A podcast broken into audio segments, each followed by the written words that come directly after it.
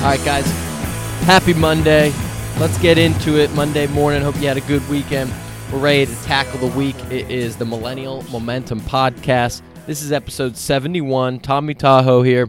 Uh, I want to get into a concept for you uh, quick to start your week off on the right end. So, uh, I had Manny Medina last week as the interview, CEO of Outreach IO. And one of the things he talked about was the four levels of motivation with the highest number four being love. And that's what drives him to work so hard is the, the love for his customers the love for his product the love for his employees. And um, you know i thought that was i thought that was really great. And you know at the same time i'm reading this book the energy bus see it on youtube the energy bus by jon gordon.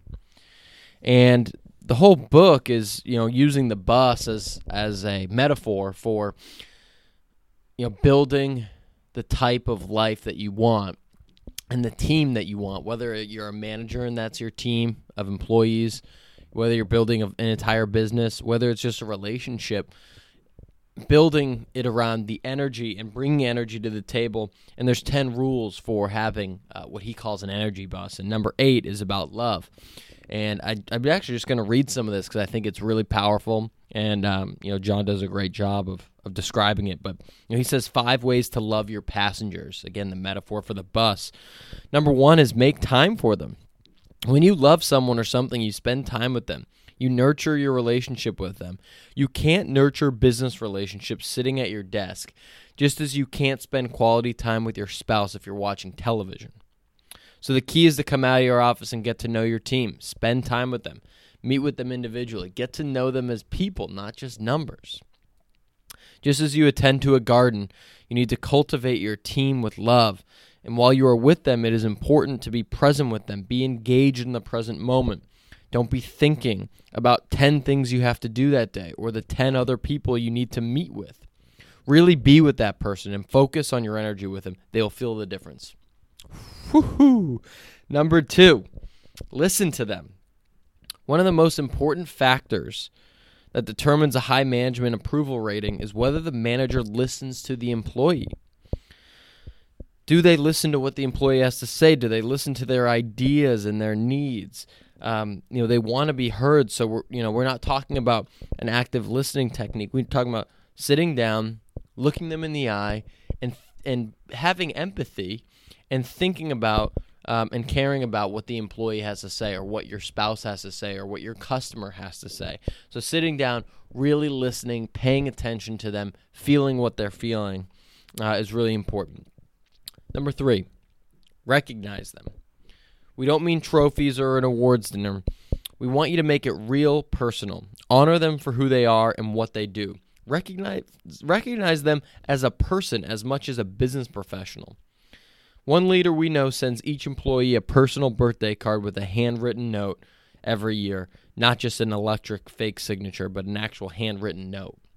Um, as a side note, a former uh, manager and, and, mentor of mine would, would write people handwritten notes every single year at Christmas time. Personal, powerful. While it's not possible to do this in every company, every manager can do this with their team. Another company allows employees to choose the codes for their new products. So they'll choose codes that feature their birthdays or anniversaries or kids' birthdays, uh, and gets you more connected to what you're doing. I think the point is see them, see everyone as a person, um, and recognize. You know, I know another person that. Um, you know, he wants to be the guy that you can call. Um, obviously, if you're having a you know a rough professional moment, but if your car breaks down on the way to work, or having a personal time. Like you don't have to necessarily be best friends with your boss or uh, with the CEO, but if there's if, if you can allow yourself to be someone that they can go to for a personal reason, you can break down the barrier and get get a lot closer and, and show you actually care about the person. Um, number four is serve them. A great leader once said, "The higher you get in an organization, the more it is your duty to serve the people below you, rather than having the people below serve you." I'm going to run that back. The higher you get in an organization, the more it is your duty to serve the people below you rather than having the people below serve you. That's all you need to say. That's all you need to say. Leaders Eat Last by Simon Sinek. Read that book, uh, and you'll understand what I'm saying. Uh, servant leadership is so huge. Uh, and number five, the most important one, bring out the best in them. We save this one for last because it's the most important. When you love someone, you want the best for them. You want them to be successful and happy. You want to bring out the best in them. Thus, the best way any leader can demonstrate their love for their team is to help each person discover their strengths and provide an opportunity for that person to utilize them. When you create a system that provides a way for your people to shine, you not only bring out the best in them, but in the rest of the team and company as well. If you really want to love your team, help them do what they do best. It's that simple. And that goes back to the concept of you want to create people that can take your job. If you're a leader um, and you want to, as a as a CEO, you want to hire for people that are better than you in certain areas, right? Not uh, inferior, and that you can feel good about yourself. You want to be challenged and you want to cover up those spots, and you want to bring out the best in. Um, you know your significant other. You're not jealous that if they are making more money or if they uh, got that promotion and, and you're still grinding away or whatever it is. You try to see the best in people and you try to bring it out um, and be happy for them and encourage them.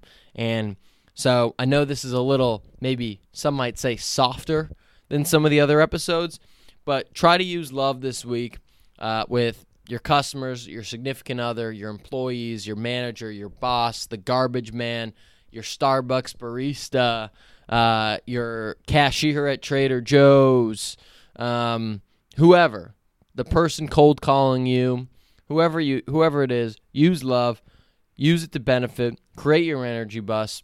Uh, let's go out there and have a great week. I'm fired up. Let's do this thing. Out.